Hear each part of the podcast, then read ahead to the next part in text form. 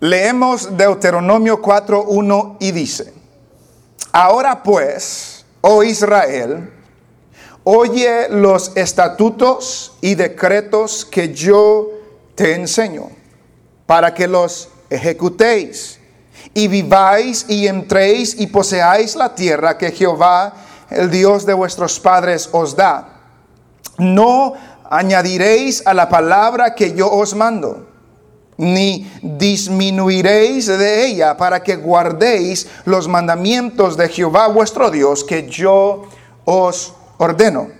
Vuestros ojos vieron lo que hizo Jehová con motivo de Baal peor, que a todo hombre que fue en pos de Baal peor destruyó Jehová tu Dios en medio de ti. Mas vosotros que seguisteis a Jehová vuestro Dios, todos estáis vivos hoy. Mirad, yo os he enseñado estatutos y decretos como Jehová mi Dios me mandó, para que hagáis así en medio de la tierra en la cual entráis para tomar posesión de ella. Guardadlos pues y ponedlos por obra, porque esta es vuestra sabiduría y vuestra inteligencia ante los ojos de los pueblos los cuales oirán todos estos estatutos y dirán, ciertamente pueblo sabio y entendido, nación grande es esta. Porque ¿qué nación grande hay que tenga dioses tan cercanos a ellos como lo está Jehová nuestro Dios en todo cuanto le pedimos? ¿Y qué nación grande hay que tenga estatutos y juicios justos como es esta ley que yo pongo hoy? Delante de vosotros. Amén. Pueden sentarse. Una de las cosas que como cristianos debemos entender y debemos sostener es que Dios no se ha quedado en silencio. Dios no se ha quedado en silencio. Él pudo haberse quedado en silencio, pero decidió comunicarse con nosotros. Dios ha hablado a su creación. Dios se ha dado a conocer a su creación y específicamente se ha dado a conocer y ha hablado por medio de su palabra. Dios nos habla por medio de su palabra. Esta palabra que hemos leído, estos 66 libros que nosotros conocemos como la Biblia, es la palabra de Dios. Es una palabra que viene de Dios. Esta tiene autoridad porque viene de Dios. Esta palabra es eterna porque es de Dios. Esta palabra es estable porque no tambalea. Esta palabra no cambia y esta palabra que no cambia, tiene poder para cambiar las personas. Esta palabra que es eterna, Dios habló para crear todas las cosas. Esta palabra que tiene poder para cambiar, también tiene poder para transformar las vidas. Y solamente cuando usted y yo como cristianos la creemos y la apropiamos a nuestras vidas, puede hacer su obra en nosotros. Creemos, creemos que esto es la palabra de Dios. Creemos que Dios ha hablado en este libro. Creemos que nuestras vidas necesitan ser moldeadas por la palabra de Dios. Creemos que nuestras vidas deben ser edificadas en la palabra de Dios.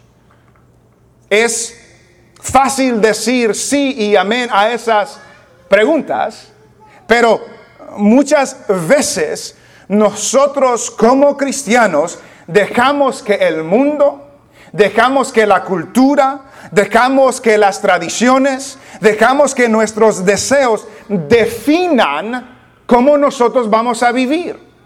Definan cómo nosotros vamos a existir. Definan lo que nosotros vamos a valorar. Definan lo que nosotros vamos a amar. Definan cómo nosotros vamos a dedicar nuestro tiempo. Hemos dejado que otros definan lo que Dios ya ha definido. Hemos dejado que otros definan lo que el matrimonio es. Hemos dejado que otros definan lo que el esposo debe ser o lo que la esposa debe ser, lo que el hombre debe ser, lo que la mujer debe ser, lo que los padres deben de ser, lo que debemos inculcar a nuestros hijos. Dejamos que otros definan lo que el éxito es.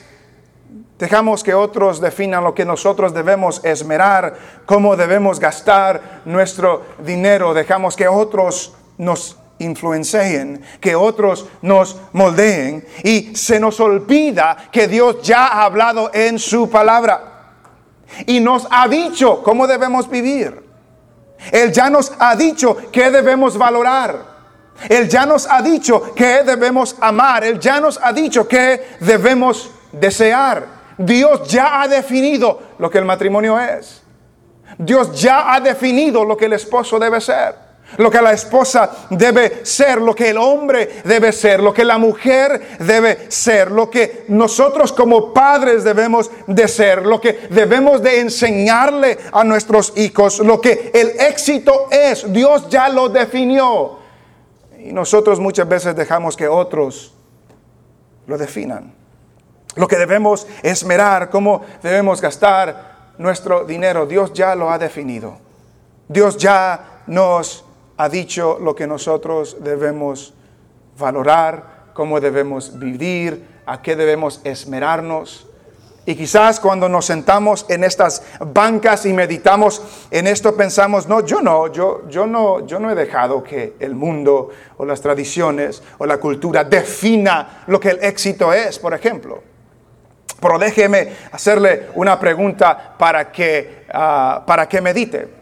Si su hijo o su hija, algunos ya tienen hijos que van a hacer esta decisión pronto, a otros nos falta años, pero si su hijo o su hija dice, yo no quiero ir a la universidad, yo no quiero estudiar, yo quiero ir a un instituto bíblico, ¿qué le diríamos? Si, si mi hijo o mi hija cuando tenga 18 años diga, yo no quiero sacar una carrera, yo quiero ser una misionera, y quiero ir a África. ¿Qué le voy a decir yo? ¿Qué le va a decir usted? Porque hemos pensado que el éxito en los Estados Unidos es sacar una carrera, ganar buen dinero, hacer estas cosas, pero eso es lo que la cultura y el mundo define como éxito. Pero si su hijo o su hija le dice, no, yo quiero ser misionero en África, a los 18 años, ¿qué le vamos a decir? Cuando Dios ya ha definido en su palabra lo que debemos valorar, cómo debemos vivir, en el pasaje que hemos leído, creo que encontramos algunos patrones y principios que nos lanzan a favor de lo que Dios dice en su palabra. El libro de Deuteronomio es el quinto libro de la Biblia. Y Israel había salido de Egipto y había estado 40 años en el desierto. Y habían estado 40 años en el desierto porque habían desobedecido porque no habían confiado en la palabra del Señor y el Señor decidió que todos los que salieron de Egipto no iban a entrar a la tierra prometida, que iban a morir en el desierto. Pero habían pasado 40 años y se encontraban al otro lado del Jordán. No habían cruzado el río Jordán todavía. Y, Moisés habla, perdón, al pueblo de Israel. Y en los primeros tres capítulos de Deuteronomio les hace un recorrido histórico. Les recuerda cómo él había nombrado a jueces para juzgar a Israel. Les recuerda cómo había enviado espías para espiar la tierra. Les recuerda cómo la generación que salió de Egipto, Dios juró que no entrarían a la tierra prometida por la incredulidad porque no creyeron a Dios les recuerda que habían sido derrotados por no oír la voz de Dios. Les recuerda de la victoria sobre Seón, rey de Esbón, la victoria sobre Og, rey de Basán. Les recuerda que, que Rubén, Gad y la media tribu de Manasés se habían quedado al otro lado del Jordán. y les recuerda que Dios ya le había dicho a Moisés, tú no vas a entrar a la tierra prometida. Les recuerda que él le había pedido a Dios, déjame entrar. Y Dios le dijo, déjame de pedirme eso. Y ya te dije, no vas a entrar. Moisés le recuerda todo esto. Y estaban a punto de entrar en la tierra prometida y sabiendo Moisés que él no podía entrar con ellos, sabía que ellos corrían el riesgo de olvidarse de su Dios, corrían el riesgo de olvidarse de los mandamientos de Dios, corrían el riesgo de entrar en la idolatría de los, de los, de los pueblos paganos en la tierra de Canaán. Y por lo tanto, antes de que Moisés muera y antes que ellos entren a la tierra prometida, les dice lo que nosotros hemos leído en esta tarde. Y en estos ocho versículos creo que podemos extraer cinco cosas. Cinco cosas que nos ayudan a nosotros a poder entender que debemos ser moldeados por la palabra de Dios. Que, que la palabra de Dios es como Dios se ha dado a conocer.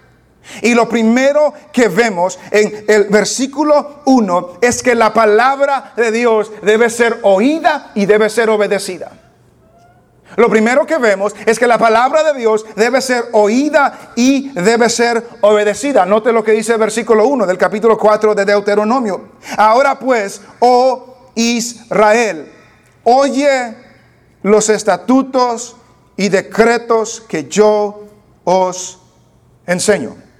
Después de darles un recorrido histórico, ahora les dice, ahora oigan, oigan. La palabra oigan, oír, escucha, no está hablando simplemente de que sus oídos naturales, físicos, escuchen el sonido que sale de Moisés. No está hablando solamente de eso, está hablando, pongan atención, obedezcan. Que, todo su ser se enfoque en el Señor y en lo que Él ha dicho. Oigan. Ahora pues, oh Israel, oye los estatutos y decretos que yo os enseño. Estatutos y decretos es la palabra de Dios, son los mandamientos de Dios, es lo que Dios ha mandado. Y Moisés le dice a Israel, oye, pon atención, obedece, enfócate en lo que Dios ha mandado y lo que yo les estoy enseñando. La palabra de Dios necesita ser oída. La Biblia dice que la fe viene por oír y el oír por la palabra de Dios. La palabra de Dios necesita ser enseñada para que nosotros podamos aprender. Oye los decretos y los estatutos que yo os enseño. ¿Para qué? Para que los ejecutéis. ¿Qué significa la palabra ejecutar? Tiene diferentes significados, pero el significado a lo que nos enfocamos hoy es, es obedecer, es hacer. Oigan lo que les enseño de parte de Dios para que lo hagan, para que lo ejecutéis. Oigan lo que Dios dice para que lo hagan, para, para que lo ejecutéis. Entonces, la palabra del Señor no es simplemente algo que pueda llenar nuestra mente, llenar nuestra curiosidad, aprenderla, pero va más allá de aprender lo que Dios ha dicho. Debemos de oír lo que se nos enseña para ponerlo por obra, para hacerlo para obedecer lo que Dios nos ha mandado. Pero note lo que dice, para que los ejecutéis, número uno, para que lo hagan, para que lo obedezcan, número dos, y viváis y entréis y poseáis la tierra que Jehová, el Dios de vuestros padres, os da. Para que lo obedezcan y para que vivan, entren y posean la tierra que el Señor les da. Note hermanos que Dios les da esta tierra. Note hermano que no se la ganaron ellos, sino que Dios se las da.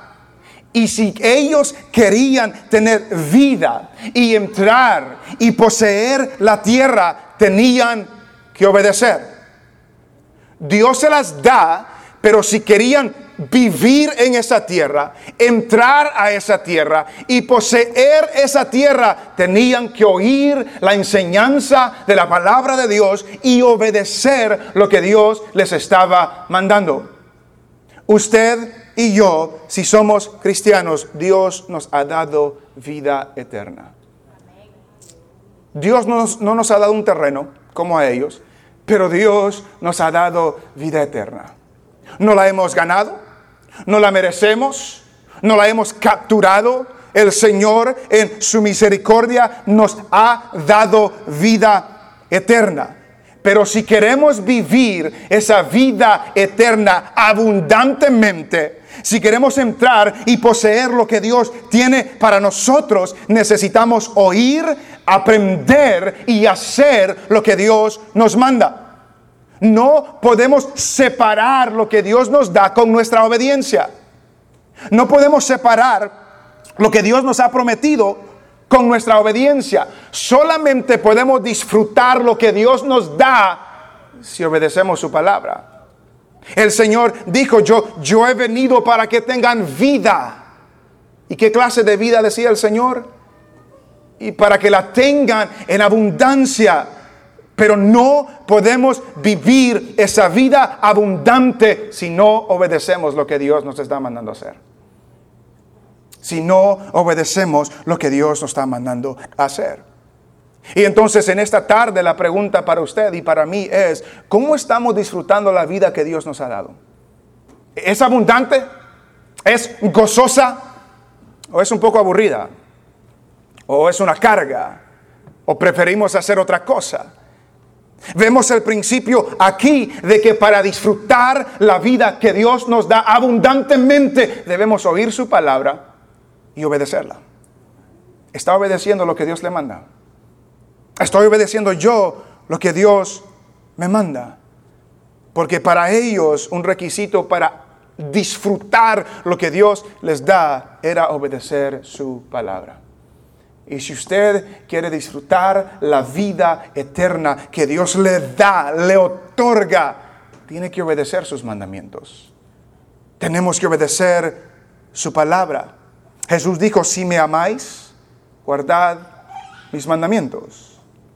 Entonces, en primer lugar, la enseñanza, la palabra de Dios necesita ser escuchada y necesita ser obedecida. Segundo lugar, la palabra de Dios no puede ser cambiada. Nota lo que dice el versículo 2. No añadiréis a la palabra que yo os mando, ni disminuiréis de ella. La palabra que debemos escuchar y obedecer no puede ser cambiada. No se le puede añadir, no estamos permitidos cambiar lo que Dios nos manda. No podemos agregarle, no podemos aumentarle, no podemos mejorarla, no podemos añadir a lo que Dios ya ha dicho. ¿Quién fue la primera persona en la Biblia que le añadió a lo que Dios había dicho.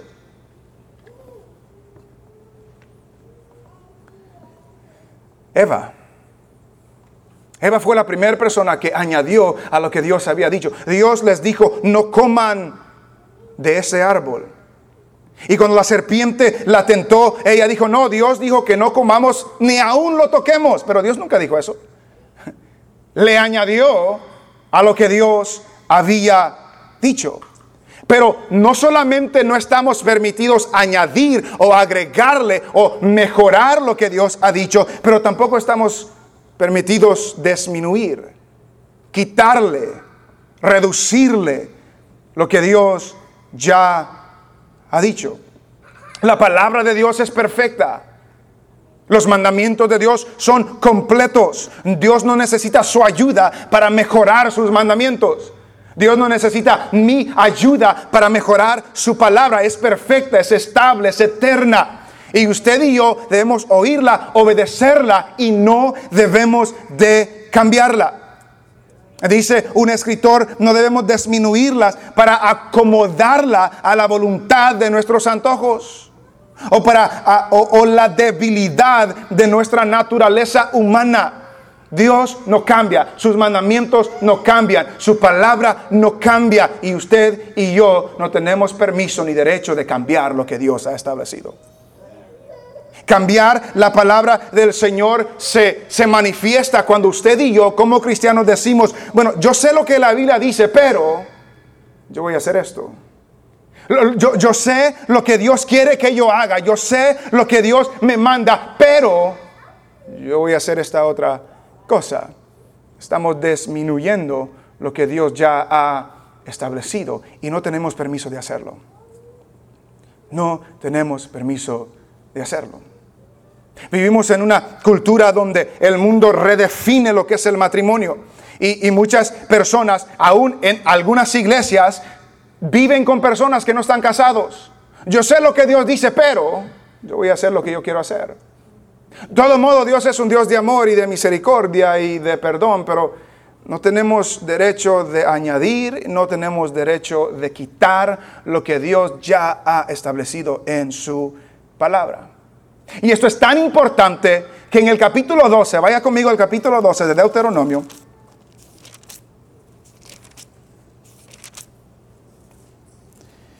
en el capítulo 12, en el versículo 32,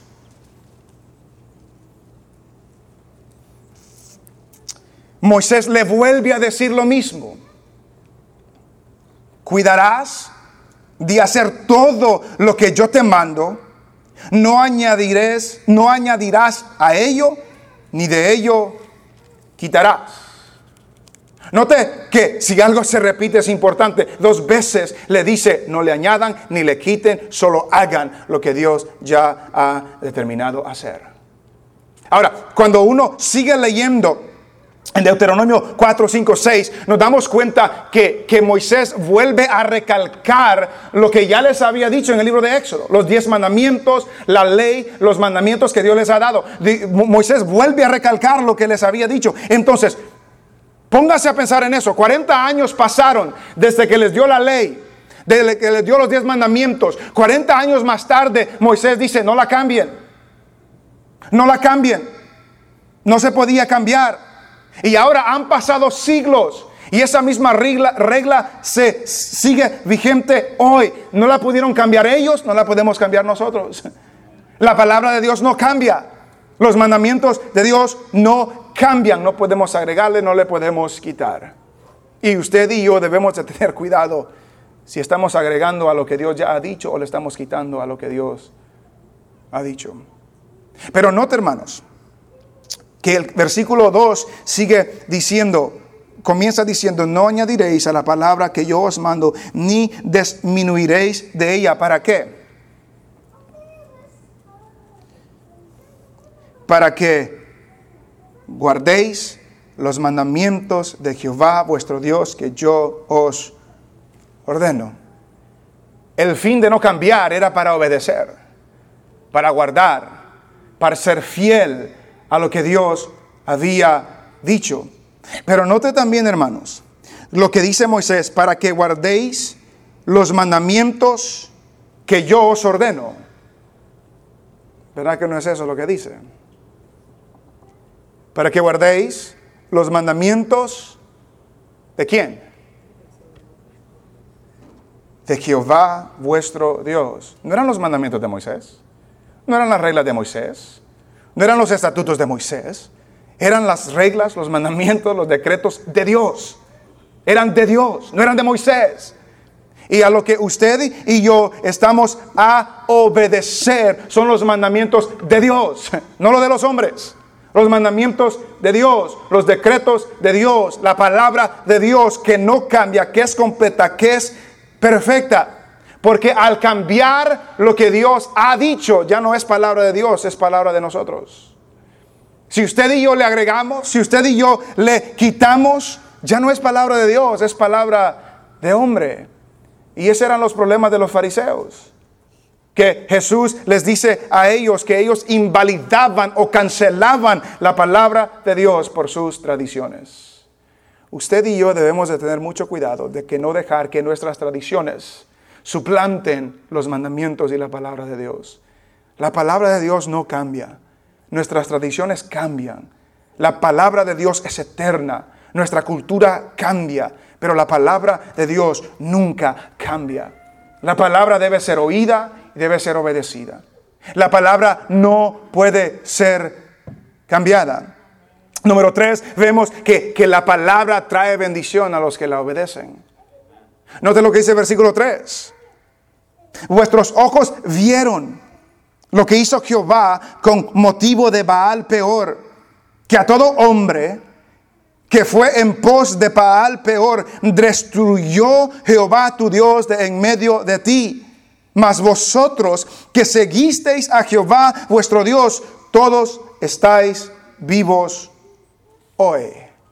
Moisés les recuerda, ustedes vieron, fueron testigos, lo vieron con sus ojos, lo que Dios hizo con aquellos que, que fueron tras Baal peor. ¿Qué es lo que sucedió? Cuando tenga tiempo está en Números capítulo 25. Pero los israelitas fornicaron con las hijas de Moab. Participaron en los sacrificios de sus dioses. Comieron de lo sacrificado a sus dioses y se inclinaron a los dioses de ellos. Y Moisés le recuerdan, ustedes saben, ustedes saben lo que Dios hizo. ¿Qué hizo Dios? Todo hombre que fue en, voz, en pos de Baal peor, ¿qué hizo Dios?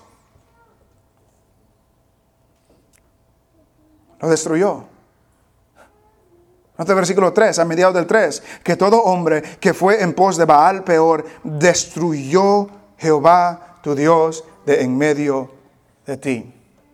Los que no guardaron tus mandamientos, los destruyó Dios. Los que menospreciaron a Dios, los destruyó Dios.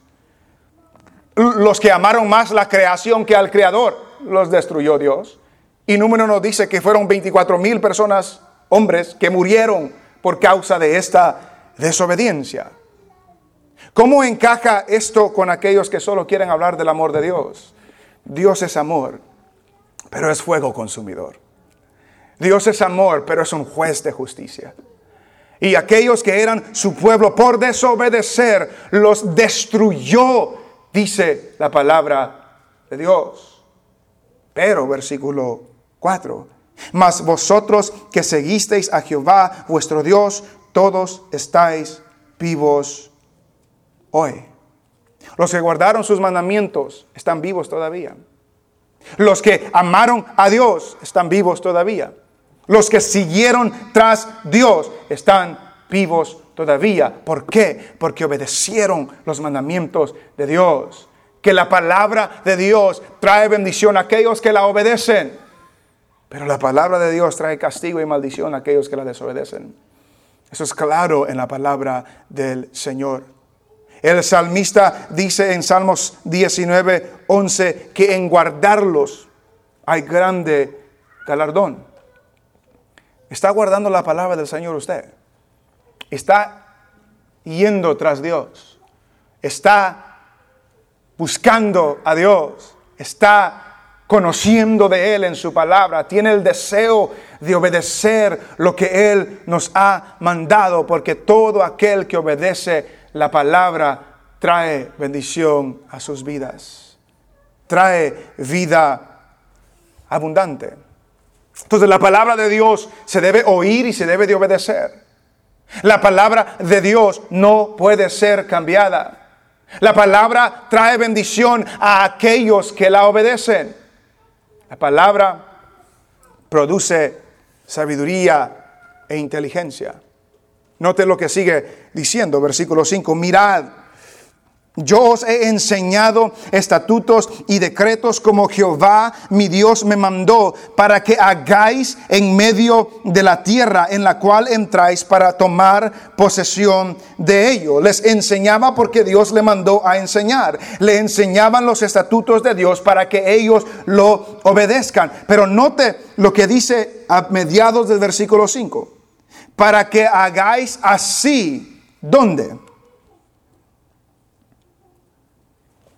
Comenzamos del versículo 5 otra vez. Mirad, yo os he enseñado estatutos y decretos como Jehová mi Dios me mandó. ¿Para qué? Para que hagáis así. ¿Dónde? En medio de la tierra en la cual entráis para tomar posesión de ella. ¿Dónde le está mandando o dónde les dice Moisés que ellos deben de obedecer los mandamientos de Dios? En medio de la tierra donde van a entrar a tomar posesión de ella. ¿Qué había en medio de esa tierra? Idolatría, los paganos, los que odiaban a Dios, los idólatras. En medio de eso, obedezcan los mandamientos de Dios. Y aquí es fácil obedecer los mandamientos de Dios. Pero aquí nadie se va a burlar o no debemos de burlar los de los otros cuando queremos obedecer a Dios. Pero allá afuera, allá afuera es diferente. Allá afuera es más difícil obedecer lo que Dios nos manda hacer. Porque allá afuera se pueden burlar de nosotros. Allá afuera se pueden ridiculizarnos, nos pueden ridiculizar, se, pueden burlar, se pueden reír, nos pueden menospreciar por obedecer los mandamientos de Dios. Pero Moisés les dice a ellos para que hagáis en medio de la tierra. No en medio del pueblo de Israel donde todos adoran a Dios. No, no. En medio de la tierra donde hay idolatría y, gente pagana. En medio de allí deben de guardar los mandamientos de Dios. Y usted y yo, hermanos, debemos obedecer mañana y pasado mañana y en el trabajo y con nuestros amigos y con nuestra familia. Y, vamos a ver después por qué. Ahí nos dice, para que hagáis en medio de la tierra en la cual entráis para tomar posesión de ella. Versículo 6, guardarlos pues, y ponerlos por obra. No solo los oigan, no solo los aprendan, no solo los valoren, sino pónganlos por obra, obedezcan. Y note lo que dicen, porque esta es vuestra sabiduría y vuestra inteligencia ante los ojos de los pueblos. Esta es nuestra sabiduría y nuestra inteligencia ante los ojos de los pueblos. ¿Qué era la sabiduría e inteligencia delante de los pueblos? Los mandamientos de Dios y su obediencia a ellos. La sabiduría no era de ellos. La inteligencia no era de ellos, era de Dios. La sabiduría viene de Dios, la inteligencia viene de Dios, pero la sabiduría e inteligencia que venía de Dios en ellos era palpable, era visible, los pueblos lo podían ver. ¿Por qué? Porque estaban obedeciendo los mandamientos de Dios. Dice un escritor que Moisés argumentaba que, que mantener y hacer los mandamientos de Dios es en sí sabiduría e entendimiento. Que la esencia de la sabiduría es estar en conformidad a la voluntad de Dios. La esencia de ser sabio es temer a Dios. La esencia de ser inteligente es obedecer los mandamientos de Dios. Ellas producen sabiduría, ellas producen inteligencia delante, delante los ojos de los pueblos. La palabra de Dios produce sabiduría, hermanos. Note lo que dice Salmos. Vaya conmigo a Salmos. Salmos capítulo 19. Salmo capítulo 19. Versículo 7. Salmo 19, 7 dice, la ley de Jehová es perfecta, que convierte el alma. El testimonio de, de Jehová es fiel. ¿Qué hace qué? Sabio al sencillo. Queremos tener sabiduría, no necesitamos doctorados, no necesitamos maestrías, no necesitamos tantas cosas que este mundo puede ofrecer. Lo que necesitamos es la palabra de Dios. El testimonio de Jehová es fiel, que hace sabio al sencillo. Hay personas estudiosas que son ignorantes. Y hay personas que no han estudiado, pero son sabias. El testimonio de Jehová es fiel que hace sabio al sencillo. Y en el contexto de nosotros, en el ambiente de nosotros, muchos de nosotros no tuvimos la oportunidad de estudiar, de ir a una universidad, de ir a un colegio, de prepararnos académicamente. Y a veces quizás nos sentimos inferiores a aquellos que sí lo hicieron. Pero el testimonio de Jehová es fiel, que hace sabio al sencillo. Tenemos la palabra de Dios, el mandamiento de Dios, que nos da sabiduría. Y esa sabiduría es palpable, es visible. Note lo que dice el versículo 8. Los mandamientos de Jehová son rectos, que alegran el corazón. El precepto de Jehová es puro, que alumbra los ojos. El temor de Jehová es limpio, que permanece para siempre. Los juicios de Jehová son verdad, todos justos. Deseables son más que el oro y más que mucho oro afinado y dulces más que miel y que la que destila del panal. Tu siervo es además amonestado con ellos en guardarlos. Hay grande galardón. La palabra de Dios necesita ser escuchada y obedecida. La palabra de Dios no puede ser cambiada. La palabra de Dios trae bendición a aquellos que la obedecen y trae castigo a aquellos que no la obedecen. La palabra de Dios trae sabiduría e inteligencia. Y el punto número 5, obediencia a la palabra impacta la sociedad. Obediencia a la palabra impacta la sociedad. Porque note lo que dice el versículo 6 otra vez. Guardadlos pues y ponerlos por obras, porque esta es vuestra sabiduría y vuestra inteligencia ante los ojos del pueblo, los cuales oirán todos estos estatutos. Note eso. Los pueblos van a oír estos estatutos. ¿De quién los van a oír? ¿Va a descender Dios en un, en, un torbellino? ¿Va a descender Dios en una nube como lo hizo en el monte Sinaí para decirle a todos los pueblos sus estatutos? No. ¿De dónde lo van a escuchar ellos? Del pueblo de Israel. ¿De dónde va a escuchar el mundo de los mandamientos de Dios? De su pueblo, de usted, de mí. El mundo va a saber lo que Dios ha dicho cuando usted y yo abramos nuestra boca y les digamos al mundo lo que Dios ha dicho. Es lo que dice ahí, los cuales oirán todos estos estatutos y los oirán no solamente por lo que ellos dicen, sino porque ellos están obedeciendo lo que están diciendo. ¿Cuántas personas hablan bonito, pero sus vidas es completamente contrario a lo que dicen? Y si somos honestos, en algún momento de nuestra vida nosotros hemos, todos nosotros hemos sido culpables de eso. Y quizás algunos somos culpables ahorita de eso de que estamos viviendo de una manera que no está en conformidad de lo que sale de nuestra boca. Pero ellos van a oír de estos estatutos. Y una cosa es que alguien me diga que haga lo bueno, pero ellos están haciendo otra cosa. Pero otra cosa que, que alguien me diga que haga lo bueno y él está haciendo lo bueno. Ellos no solamente iban a hablar de los mandamientos, sino que ellos iban a obedecer los mandamientos, los cuales oirán todos estos estatutos. Y la reacción de los pueblos será tres cosas. Número uno, y dirán, ciertamente pueblo sabio y entendido, nación grande es esta.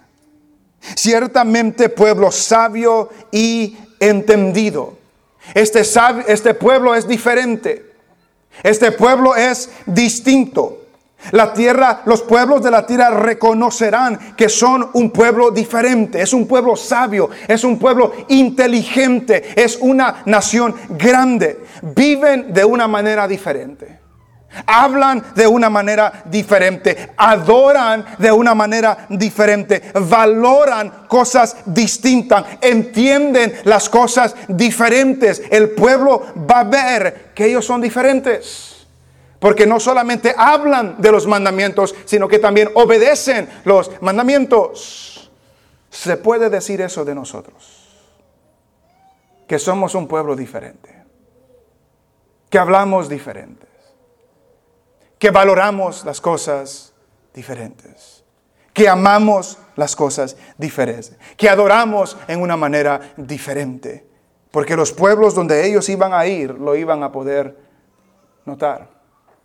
¿Es su vida diferente a la de sus vecinos? ¿E-, ¿Es su vida diferente de sus primos y de sus hermanos y de sus hermanas y de sus padres que no conocen al Señor? ¿O no hay una diferencia? Pedro nos dice en primera de Pedro, cuando nos dice que debemos siempre estar ah, preparados para presentar una defensa. Aquellos que demanden de la esperanza que ven en nosotros. Pero y si no ven una esperanza en nosotros, pues ¿qué van a demandar de nosotros? La gente puede ver que usted es diferente. La gente puede ver que su vida es caracterizada porque usted obedece los mandamientos de Dios. La reacción del pueblo era eso. Esta es una gente sabia, es una gente inteligente, es una nación grande. grande. Número dos, van a ver la gente, van a determinar que tienen un Dios cercano. Porque note lo que es el versículo 7. Porque qué nación grande hay que tenga dioses tan cercanos a ellos como lo está Jehová nuestro Dios en todo cuanto le pedimos. Los dioses de los pueblos estaban lejos. Los dioses de los pueblos no eran personales. Muchos de los que están aquí son salvadoreños. Y yo sé que en El Salvador muchas personas están entusiasmadas, emocionadas por el nuevo presidente de la nación del Salvador. Pero usted no lo conoce. Ese presidente está lejos. Nunca lo va a conocer. Puede hacer decretos y puede hacer leyes, pero usted nunca lo va a conocer. Pero la distinción de este pueblo es que este pueblo es sabio y tiene un Dios cercano. El Dios del universo está con ellos. El Dios que le da la inteligencia está con ellos, está cercano, los escucha. Cuando los dioses de nosotros no nos escuchan. Y algunos decían que, los dioses de ellos, de la cultura de ellos, cambiaban de opinión. Decían una cosa hoy, mañana decían otra cosa. Y lo que sacrificaban hoy, mañana podría ser diferente porque cambió de opinión su Dios. Pero el Dios de ellos es cercano y el Dios de ellos es estable, no cambia, es eterno. Lo que ha dicho permanece para siempre. Ellos van a ver que son un pueblo sabio, entendido. Ellos van a ver que son un pueblo que tienen a un Dios cercano. Puede ver la gente su vida y decir, Dios está con esta persona. Porque vive diferente y habla diferente y valora las cosas que nosotros no valoramos. Tienen un Dios cercano. Y número tres, la ley, los estatutos y decretos era distinta porque note lo que dice el 8. Y ¿Qué nación grande hay que tenga estatutos y juicios justos, como es toda esta ley que yo pongo hoy delante de vosotros? Lo que ellos creían era distinto. Sus leyes, sus estatutos eran distintas. ¿Por qué? Porque venían de Dios. No venían del hombre. Venían de Dios. Eran justas. Nadie más tenía la ley que ellos tenían y la obediencia a Dios demostraba que ellos tenían comunión con Dios y el obedecer su palabra traía gloria al nombre de Dios por la ley justa y santa que Él da. Por la ley justa y santa que Él da. Puede ver la gente nuestras vidas y ver que somos diferentes que somos distintos, que hablamos diferente, que valoramos las cosas diferentes que el mundo, que tenemos a un Dios que está cerca de nosotros y que lo que nosotros creemos y sostenemos no viene de nosotros, sino que viene de Dios. Y estamos seguros que el día de mañana no va a cambiar. Y de aquí a 50 años no va a cambiar. Y de aquí a 100 años no va a cambiar porque la palabra de Dios vive y permanece para siempre. Esa palabra que ha sido implantada en el cristiano vive y permanece para siempre. Y usted y yo estamos llamados a oírla, a obedecerla, a no cambiarla, a ser bendecidos por ella, a recibir sabiduría e inteligencia por medio de ella. Y estamos llamados a impactar los que nos rodean por nuestra obediencia a lo que Dios nos ha llamado a ser. Entonces preguntamos hoy, ¿estamos nosotros obedeciendo la palabra de Dios a tal grado que los que nos rodean vean en algo, en nosotros algo distinto como los de Israel? ¿Estamos valorando la palabra de Dios a tal grado que lo que valoramos trae gloria a Dios? Piense cuál es su deseo mayor ahorita, hoy, hoy. ¿Qué, es lo que des- deseando más que todas las cosas hoy?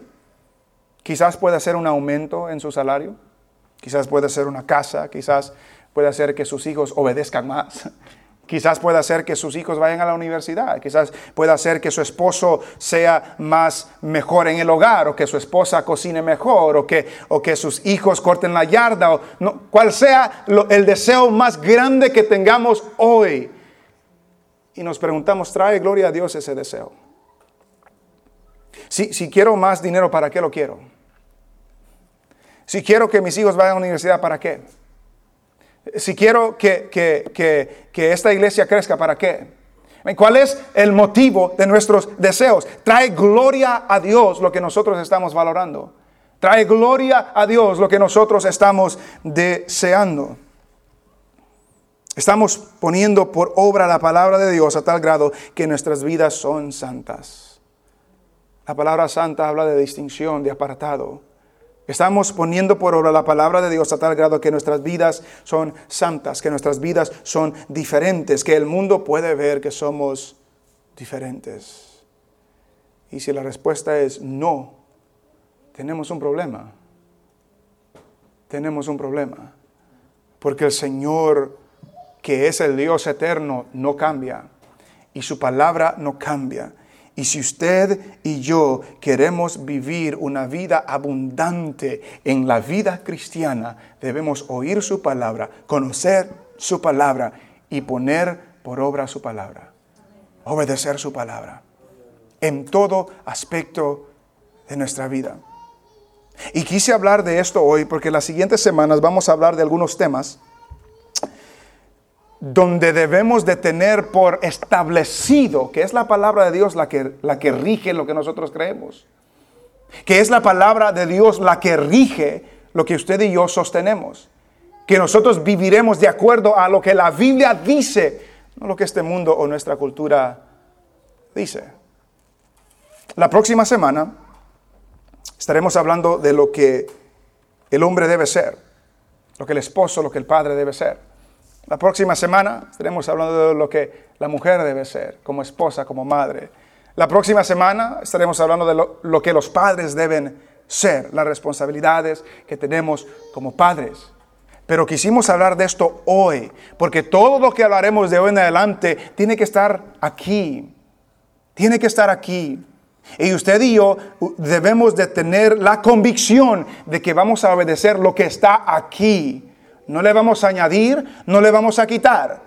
No le vamos a añadir a lo que es ser hombre, porque la cultura dice que el hombre debe ser de esta manera. No, no le vamos a añadir y quitar lo que la Biblia dice.